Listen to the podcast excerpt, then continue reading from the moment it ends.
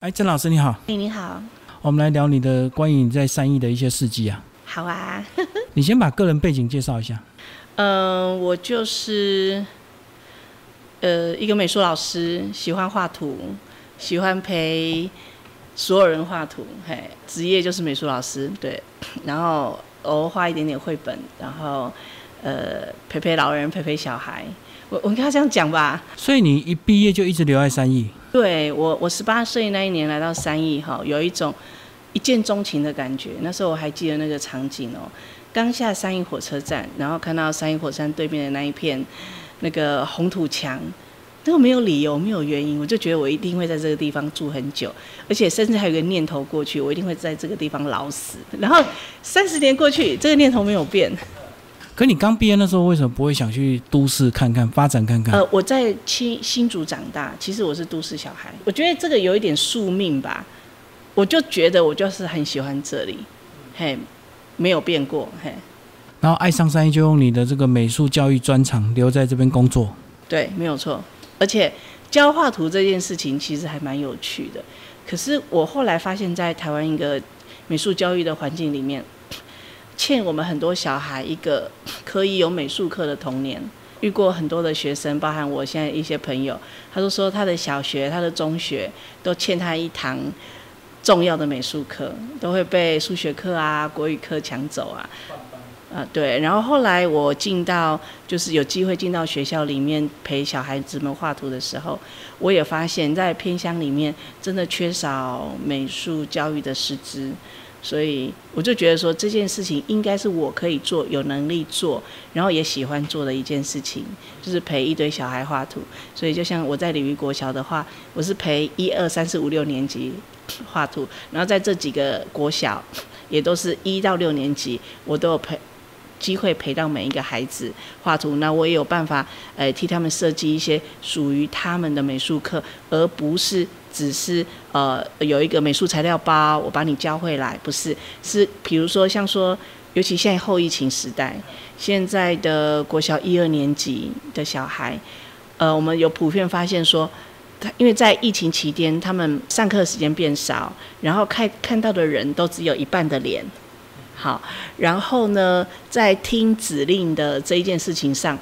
比我们过去好就是正常上课的孩子弱很多，就发现说他们注意力不太集中，包含手拿剪刀跟握笔的力气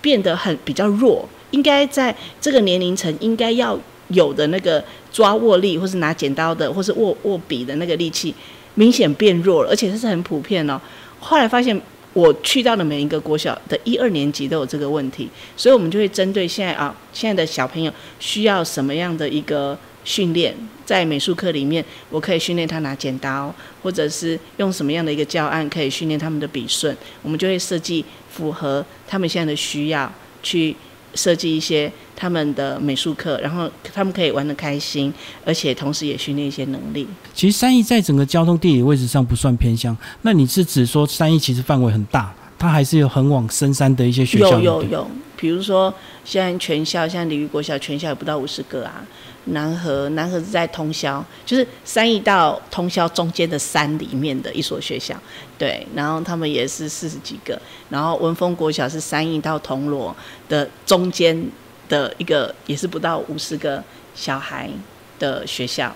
然后我去到另外一个分部叫文龙分部，它是苗栗县唯一的分部，嘿，就是在三义跟铜锣之间的一个山上，叫新基隆的地方。全校只有三班，就是七年级一班、八年级一班、九年级一班的学校。对，那我就觉得说，哎，在这样的学校里面，我有自己可以使得上力，或者或者是用得到我的一个地方。对，所以这工作一直到现在是持续的吗？持续啊！我在这几个学校，像鲤鱼在十一二年，文文龙也十一二年了哈，然后南河也差不多十几、十几、二十，呃，十几年了。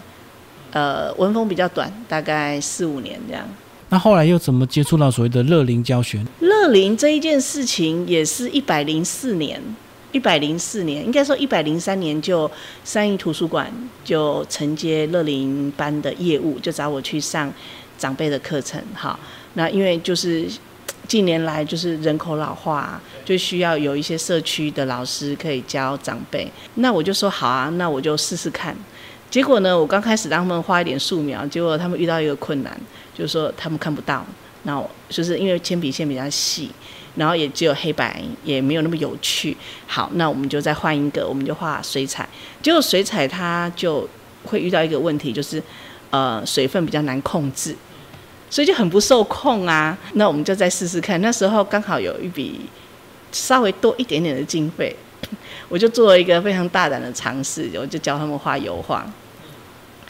结果这一些呃平常在家家里拿锅铲，然后这一辈子在地里拿锄头的这些爷爷奶奶，他们竟然很适合画油画。那我们就来。挑战画油画，然后每一个都是从零开始。那我们要画什么呢？我第一第一堂课给他们是画三义的一棵树。我那时候去呃三义乡七个村，然后就去拍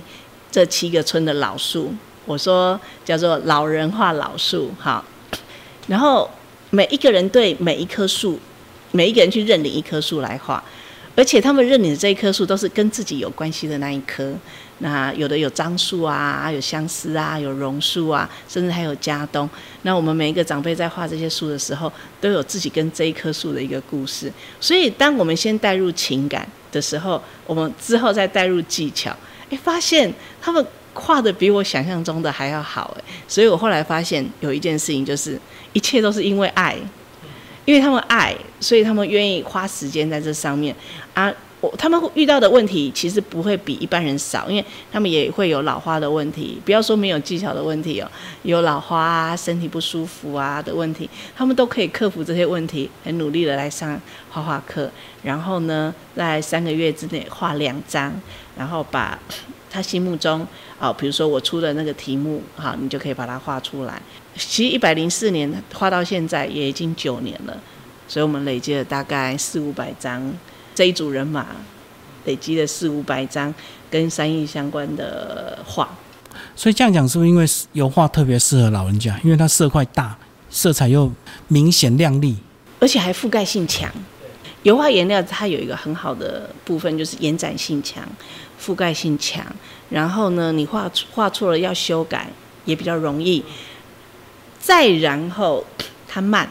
因为它是调油嘛。所以你可以慢慢抹，你可以慢慢画，反而比水彩更适合长辈。然后后来呢，我也觉得说，因为就有那么多年的累积，那我们就发现，其实长辈很有耐心，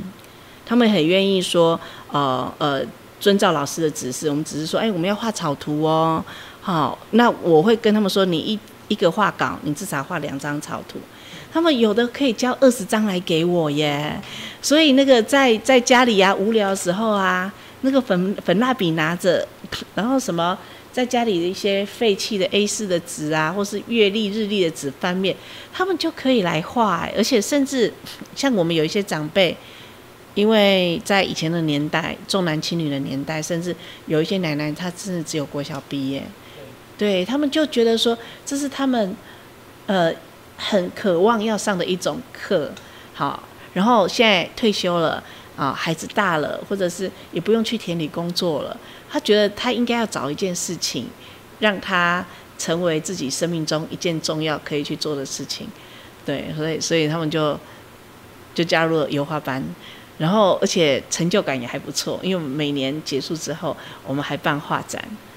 所以这样比较起来，他们相对应该更认真，对不对？很认真，超级非常的把握时间。是，像说我们星期一上午上课，那建中国小就把那间教室给我们，就是一到五我们都可以用那间教室。你会发现，一二三四五，早上八点到傍晚四点，就是说学校有行政人员、工作人员在的时间，那一间教室都有人，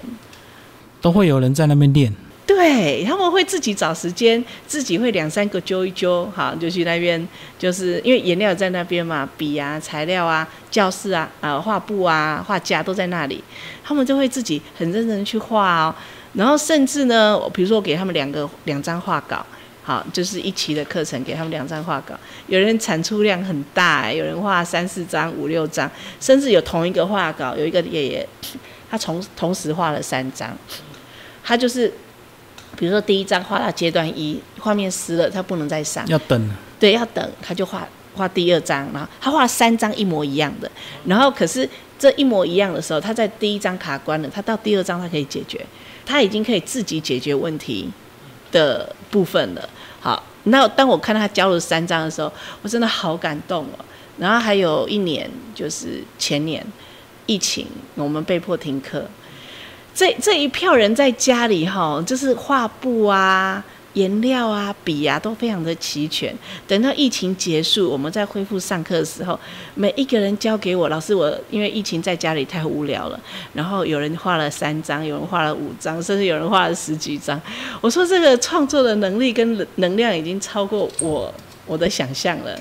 他说还好，我学会画油画。要不然在疫情在家里，可能肯定无聊死。很闷啊，嗯，对。那你有没有想过用这个木雕的一些记忆，能够带入他们？呃，这可能有一些些，不是，可能因为在在艺术的领域哈，像像我爸爸自己是木雕师，可是我还是走上画图的这条路，不是因为我觉得雕刻不好或是不喜欢，我更喜欢画图。可能每一个人对，像说我自己对色彩就比较敏感。像做雕刻的这一票人，他们是对造型、对有量感、对体积的东西比较敏感。那我们是更更处于平面的这一块，喜欢颜色，喜欢颜色调颜色的感觉，喜欢两三个颜色创出创造出一些新的颜色，这是在颜色跟叠颜色之间，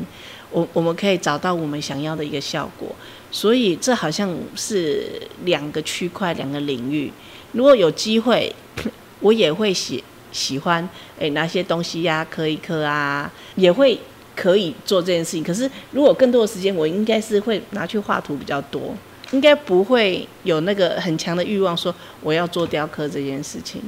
那我们那些同学，甚至有一两个是木雕领域的的同学，对他们退休。然后也想试试看，哎，画图到底是怎么一回事？所以我们就大家就是以油画为目标，因为我们这个班就是油画班呐，就是你的专长领域了哈。对，那你不会想要再开其他课程？开其他课程，第一个是没有空，哈，要不然有啦。其实事实上，那个我我很只要有人想要学画图，我我觉得我我会很想教，而且我很喜欢设计教案。像这一两年，我还有接思清儿基金会，然后他们可能就没有条件去画到油画课。嗯，我懂，他还是有材料的问题。啊，还有时间，他不见得有办法有那么多时间，好跟你一起泡在那边好好的玩油画。哈，那我我我接的是。他们就是哦，可能就短期的一个课程，那我就必须要针对他们哦给我的时间，那孩子的特性，他们预期想要的一个目标，那我可能就设计色铅笔给他们画，就是可以训练能力又不会觉得无聊，然后甚至可以产生兴趣，好的一些课程，然后设计给这一个族群，就就是说，呃，我不是先设计好单元跟课程来给这一群人，我可能是。反过来，我我先看看你是谁，你适合什么，然后以我现有的能力，我可以给你什么，然后我们就就这样的再去慢慢长出一些新的东西来和新的可能性，这样就变艺术治疗了。有没有治疗？我倒是在于每个人，我觉得效用不同。可是画图这件事情，于我而言，我常常被画图这件事情疗愈，这倒是真的。治疗自己啊。哎，对，基本上我就是那个。需要花很多时时间想清楚一些事情的人，所以在面对呃生活上啊，或是其他的一些一些突突发状况，我都常常有一点应变不及。我自己好，那我需要透过画图，透过想，然后把一些事情想清楚，然后重复做很多遍，让自己熟悉。所以应该我是趁用画图这件事情，让自己搞清楚一些事情。就艺术家的浪漫了，慢熟型的。哎，对我我是一个很慢的人，但是一做下去就会非常坚持，对不对？哎，对。包括你也进行一些绘本的创作，对，都是亲子教育吗？呃，会做绘本其实是有两个原因。好，一个原因是我我我除了是我教孩子嘛，就是跟孩子在一起，然后我有一次遇到一个孩子，就是他已经在三义长大，然后去外地读大学，然后回来就跟我聊个天。我觉得我到大都市里面哈，我就觉得我有点自卑。好，我是从三义这样的一个小地方，然后去到大城市，我就觉得说，跟那个都市里的同学们，我都觉得格格不入，来自一个非常卑微渺小的一个地方。我心里那时候非常的不同意。三义是一个非常丰富的地方，是一个非常有故事的地方，所以呢，我就觉得我一定要做一件事情，让三义的小孩知道，你住的这个地方有故事，所以我就开始。开始就写故事了，就开始画故事给孩子们看。然后我还记得第一本我画的是晒太阳，就创造了一个角色叫亮亮。然后呢，跟着三义的那个奶奶，我们叫阿爸梅哈阿婆去晒萝卜干，好萝卜干的那个制造过程，这样哈用童书的方式表现呃出来的这样一个绘本。然后这本绘本出书之后。结果孩子们看到说：“老师，你故事里面那个那个什么农夫太太，我家有一个；另外一个说我家有两个。哈，就是说这是他们生活里面的家里的会的一个角色。原来自己家里真的就是有老宝贝，就是有故事。然后后来就一发不可收拾啊，就第二年就画了一本跟童话相关的绘本。”好，然后再再一年就画了一本跟木雕相关的绘本，然后再接下来又画了一本跟志愿服务相关的，然后再来又画了两本跟跟大我们三亿大自然相关的绘本，就是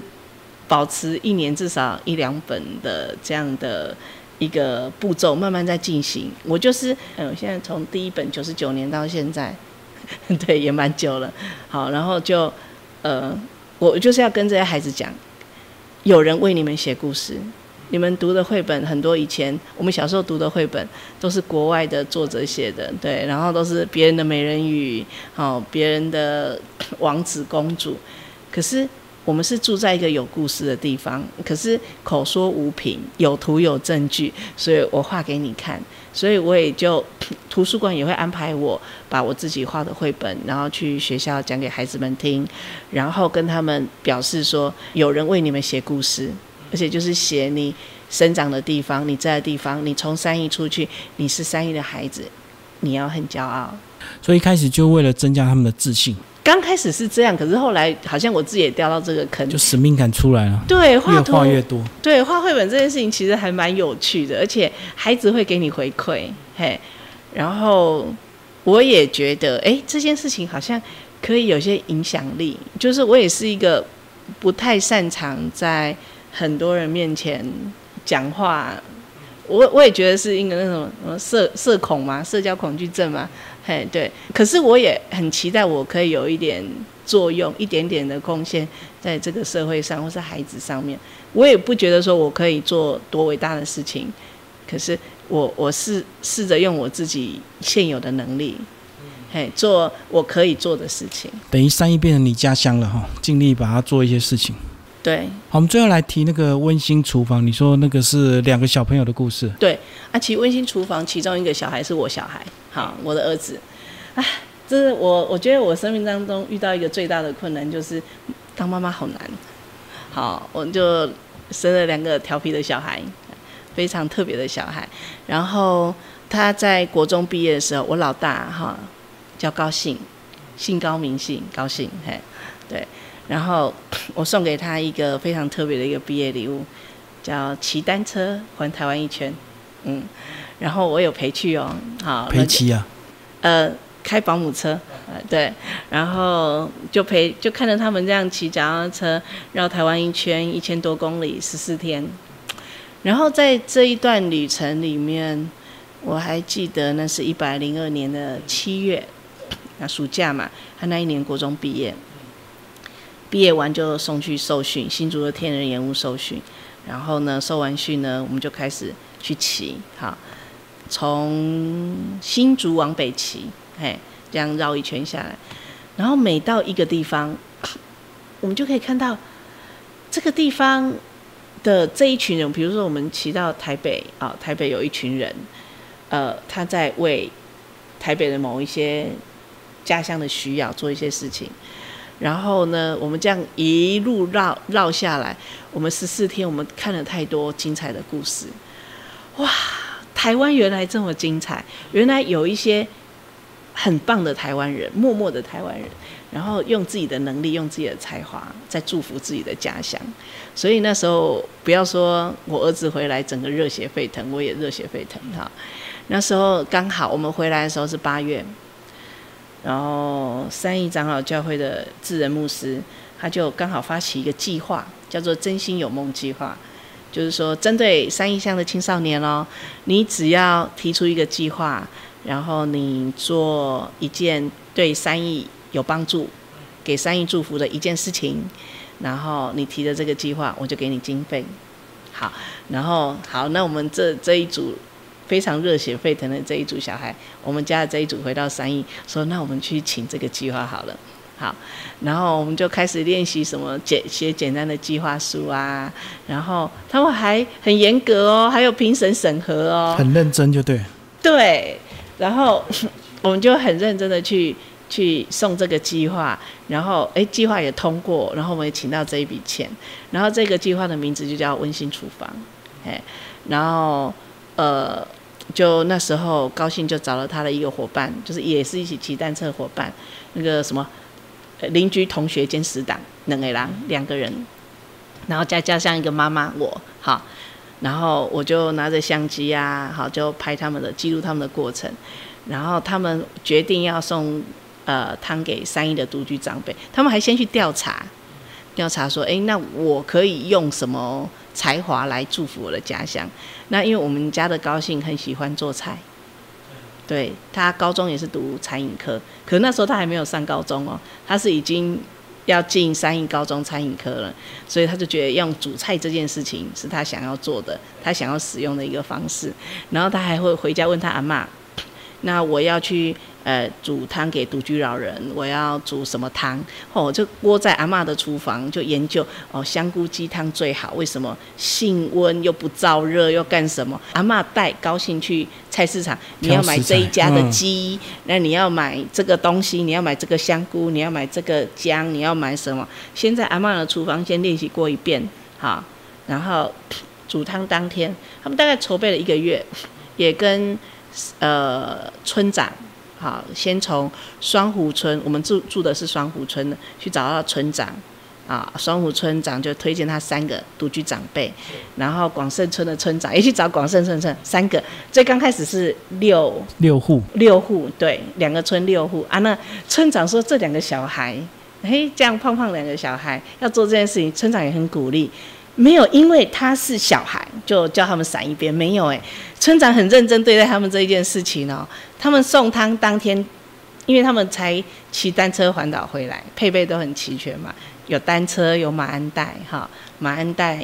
好，然后汤锅倒是用经费去买的哈。然后煮汤刚去研究好了之后，煮汤之后，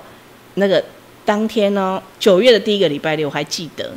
然后两个村长约好各各个时段，哦，双湖村先去，先去拜会村长，然后村长再一户一户带他们去，跟长辈介绍说这两个小孩 煮的汤，然后给你们喝这样，然后说以后还会继续送哦，不是只有这一次哦。好，然后一天结束之后，他们觉得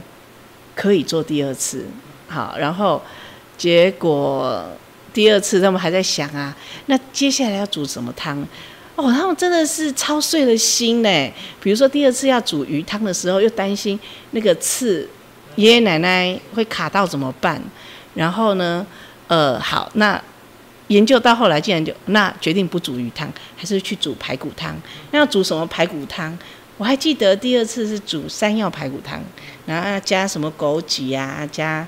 加什么呃呃红枣啊什么之类，就真的就是买了煮汤圣经回来研究这样哈。因为他们那时候，哎，十年前他们都还没有手机的年代，真的是找书啊，看书翻，嗯，对，来来自己做这样。那时候我我也只是陪我儿子长大，那时候我的角色是一个妈妈，陪陪他长大。我想说这个计划顶多玩一年，哈，看着应该就是就陪他玩一年吧，我心里是这样想。我也不知道他能够撑多久，哎，也不能说用撑。后来两个变四个小孩，然后两个村变三个村，变四个村，别的村长也来了，嘿，然后那个菜市场的老板也认识他们了，因为太特殊的一群小孩，比如说五六个小孩，然后推着单车，然后单车上面马鞍带去菜市场买菜。那菜市场的老板就问他：“啊，你要干嘛？啊？你们要为什么买这个啊？好啊，你买萝卜、买葱。结果那个菜市场老板说：这一颗西瓜，请你们这几个小孩吃。就就觉得有点有点太神奇，好。然后那个开始慢慢的呢，就有人会送塞钱给他们，支持他们。对，那个我我第一我有一次我真的亲眼看到，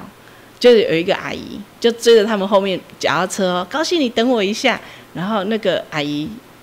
我们也不认识，我们没有人认识，可是她认识他们，很不好意思的从口袋里拿出五百块，然后很郑重的交给高兴，说：“阿姨不晓得今天会在菜市场遇到你，好，那这五百块给你当买菜基金，赞助。”对，就就发生这样的事情。那也有人就是水果拎着就到，因因为我们后来要煮的汤变大了，我们家的厨房是不够用了。所以教会的那个三一教会的牧师就很慷慨说：“那你来用厨房的，在教会的厨房，水电瓦斯，只要你不浪费，我就给你用。”所以一直到现在，三一长老教会的厨房就是温馨小孩的基地。也就是因为有这一个厨房，所以他们一直到现在，他们有一个地方可以聚集，所以一直到现在已经煮了十年了。这组煮汤的人就是。有有的哦，高中毕业了还去外地读大学，他们还还想说，那我们还要招募一些比较新的，就我们从从国一开始招募哦，传承呢？传承要有人帮忙煮，真的真的，然后就而且这这些小孩是，我们很很少主动去跟人家说，呃，你来加入温馨厨房，都是自己来的，就是一个朋友带一个朋友，一个朋友带一个朋友，对，然后他们煮完汤之后啊，送完之后。那还自己煮中餐哦，然后这些哥哥姐姐还会有计划、有目标的训练这些弟弟妹妹。好，那个给你煮，甚至有规定，高中三年级的以上，你只能动嘴巴，你已经不能动手了。然后他有计划的训练弟弟妹妹们来继续接手他们的工作，照顾这些长辈。你看，我们十年来，我们已经送走二十个长辈了。嗯，离开的，离开，所以，所以这当当中有太多的故事发生，就给他们最后的一个陪伴，而且在供应这个汤品的时候，是不是有很多要注意？包括你讲那个排骨，是不是要炖的比较烂一点？对，而且不能太咸，像有的要洗肾，好，有的有糖尿病，有的有高血压，所以这个哥哥姐姐们在在传授的时候啊，就会说你的盐就不能放太多，然后油要少一点。啊，可是像有有时候有有一个奶奶就提愿望啊，她想吃猪脚面线，她要过生日了，哇，没问题，那个她她提的愿望，她只是想吃猪脚面线哦。那孩子们说，那这样的话，我们干脆煮一桌，去跟给奶奶过生日，还带生日蛋糕，还准备生日礼物，还写卡片，还替奶奶找到她的好朋友。好哦，这个这个故事是另外一个故事，叫做两公里和四十年的距离。那个时候要吃猪脚面线的奶奶，她因为年轻的时候有个工伤，整只手掌都不见了，所以因为这样，她也就一辈子没有结婚，所以她就独居。然后呢，我们呃有一个朋友的妈妈，其实这一个断手奶奶的好朋友，哈。然后我这个朋友的妈妈呢，好，我们叫她看不见奶奶，她就是看不见，就是已经看不见。可是她是儿儿孙满堂，很幸福的一个状况。然后呢，她到年纪大的时候，有一个就是一个状况，就是失智。可是他一直跟着他的女儿说，就是我朋友，他就说，呃，我我要去找我儿时的一个玩伴。他们两个以前是好朋友。对，啊，可是。我那个朋友后来才知道，说我们温馨厨房我在服务断手奶奶，还想要让他们两个见面。结果呢，我们一直很想很要安排某一个场合让他们见面啊，就不是这个住院就是那个住院，讲了好几次都没有凑成功。结果这个奶奶说她生日，哎，我就我就想到说，是我们应该要让这两个奶奶见个面哈。他们四十年没有见面呢，好，然后我就想说，哎，这真的是一个好机会，所以那个温馨小孩就煮什么，我还记得哦，除了煮鸡汤，什么金沙南瓜，呃，那个麻婆豆腐，然后蒸鱼，真的煮一桌，满满很丰富的一桌。然后我们孩子还因为要过年，还去帮他整理过房子，重新贴过窗帘，买过兰花哈，然后就是非常隆重替他替他办这个生日。然后另外一边那个那个看不见奶奶的呃孙女女儿，就带他去这个奶奶家，因为一个看不见啊，一个没有办法走啊，一定要有人带了。对，所以他们住的地方只只有两公里的距离耶。可他们四十年没见到面，然后我还记得那一天的场景，断手奶奶还躺在床上，那看不见奶奶啊，还不晓得她被带到断手奶奶的房子里了，保密就对，给她惊喜。对，那个那个场景是，当看不见奶奶走进断手奶奶的房间里的时候，她自己不知道，她要跟心心念念的闺蜜见面了，他们已经见到了。可是躺在床上那个断手奶奶，她一眼哦，四十年没见，她一眼就认出来了。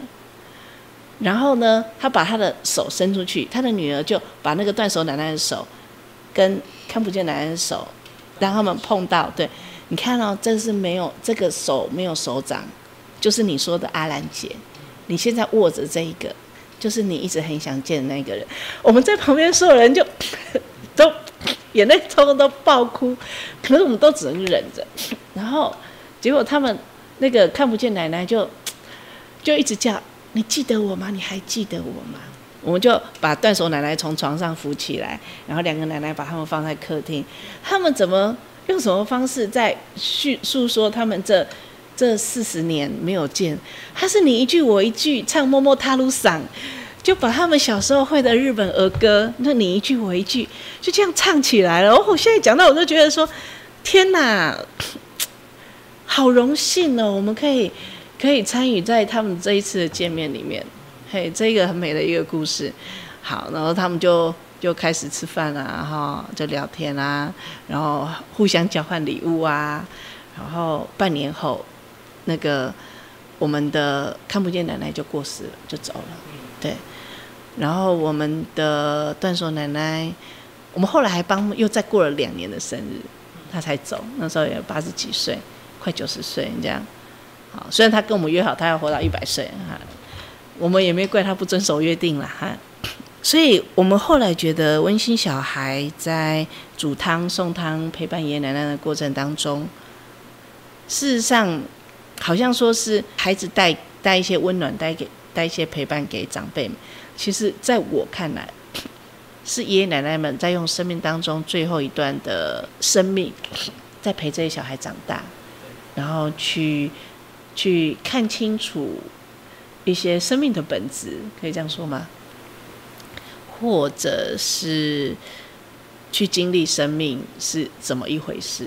他们反而在帮助小孩成长。是，其实事实上，我们像说我们有一些奶奶，像我们有一个周奶奶，我们叫做欢乐入门款的奶奶，因为我们来的小孩，他虽然很想要，我们说你，我们可以成为这个世界的祝福，可以成为奶奶爷爷奶奶的祝福，好，我们可以在礼拜六，呃。决定不在家里追剧、打电动，或者是摆烂睡觉。我们决定早早起床，然后，然后流汗啊，去菜市场啊，然后在厨房里面煮好喝汤。我们虽然做了那么多，哈，可是 我们还是有一些我们需要突破的点。当我们去的时候啊，我们会有害羞的小孩，不晓得怎么跟人家讲话的小孩。然后我们这些奶奶啊，就会很开心啊，看到小朋友来都超开心的，就哎呀，我最喜欢你啦，谢谢你来看我啊。那像说温馨小孩们还会学会怎么下象棋，怎么下五子棋，然后去跟爷爷奶奶玩嘛，哈。然后呢，就是好好的享受，其实不多的时间，嘿，好，所以。我们很多孩子们的自信心，还有自己的价值感，因为我们从国一开始收温馨小孩，国小的因为还是太小，所以我们的温馨小孩从国一，就是开始觉得自己要成为大人的那个时候，可是我们又还没有被装备成、受训成一个非常完整的一个大人。好，哎，我们去经历这件事情，发现说我们可以对自己更有信心、更有自信，然后在努力的过程当中，发现我很有价值。那我们在跟孩子们。呃，聊天的过程当中，也是跟孩子们说，我们不是因为爷爷奶奶他们现在一个人住，或或许有些经济条件比较困难，他需要帮助，我们去帮助他，不是，是这些爷爷奶奶在年轻的时候，不管他过去是农夫，或是木雕师，或是商人，或是什么，然后他们一定对台湾这块土地很有贡献。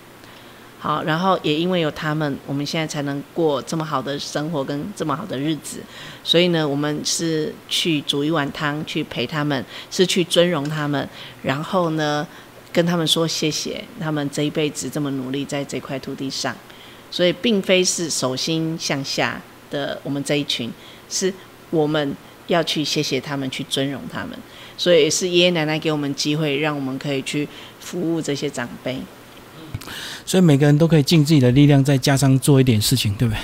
对，然后而且我们呃分工也很细啊，喜欢煮菜的就去厨房嘛，然后喜欢就是能够做一些，就是说呃我们我们还有分配组啊，就是说你负责联系呀，联系店家，谁要送我们排骨啊，我们就把它做成一个表格，哎，真的有计划哎，现在已经有一个赞助表，对不对？帮忙的人很多。对，而且我们春夏秋冬我们都会。呃，认真研究一些一些活动来给爷爷奶奶玩，因为我们哎组织越来越庞大嘛，人越多就可以做更多事，不是只有送汤。对，而且也高兴说了一句话，他说我们要增加我们一个能力，叫做看见需要的能力啊，看见爷爷奶奶有什么需有什么需要，嗯，而不是说我有什么我给你什么，不是，我们要先去看爷爷奶奶有什么需要，我们要给他们什么。所以他们后来发现爷爷奶奶好好无聊、好孤单，都在家里。所以我们还办春游，带爷爷奶奶出去玩、出去走走。然后所以说衍生的另外一个团队叫温馨后援会，就是说，比如说我们今这次要办出游。就有一个策划团队，谁是主创啊？谁是主车啊？啊，谁谁要做这次的辅助啊？然后啊，我们就说好，那我们这次可能去客家文化园区，那我们可能需要十台车，然后我们就会问，好，呃，谁要来当我们的呃自工？好，那就出车子啊，一个司机要出车子，然后我们要载爷爷奶奶，然后我们一起出去玩，这样，所以。在温馨小孩在做这件事情的时候，其实后面有一团更庞大的叫做温馨后援会，而且这这些温馨后援会哈厉害到什么程度？比如我们今天汤煮好了，糟糕下大雨了，怎么办？总不能让这些孩子骑单车还淋雨啊！我们就在我是三亿人的脸书平台抛文啊，的抛文啊，而且我们自工就来了。对，然后就马上就有人会出现了，就是说开车就来，对对，开车就会出现了。所以我真的很深刻觉得，温馨厨房的这一组人马，这这一群小孩，他之所以可以很勇敢的站在服务的第一线，是因为我们有一个庞大的后盾。对，然后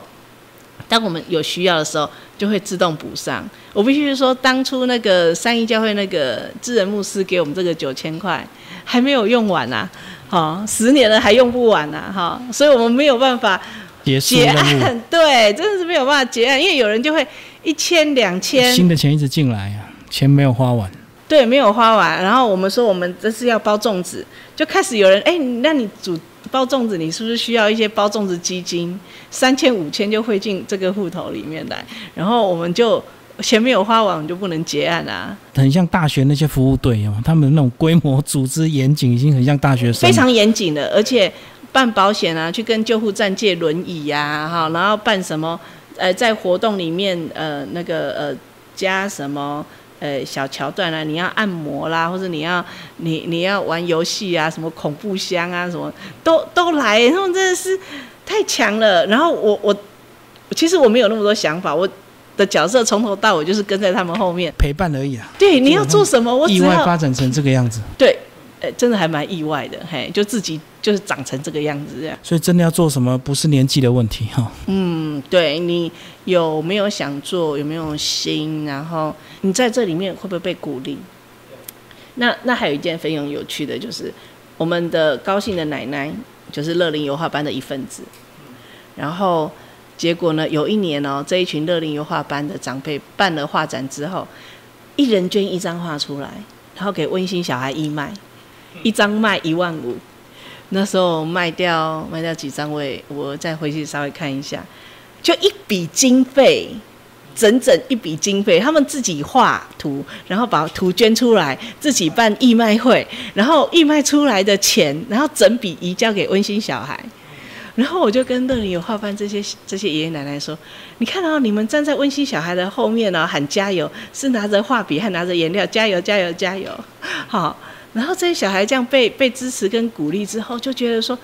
天哪，我们做了这件有意义的事情，竟然是有人用他花了那么多时间精力努力堆积出来的画面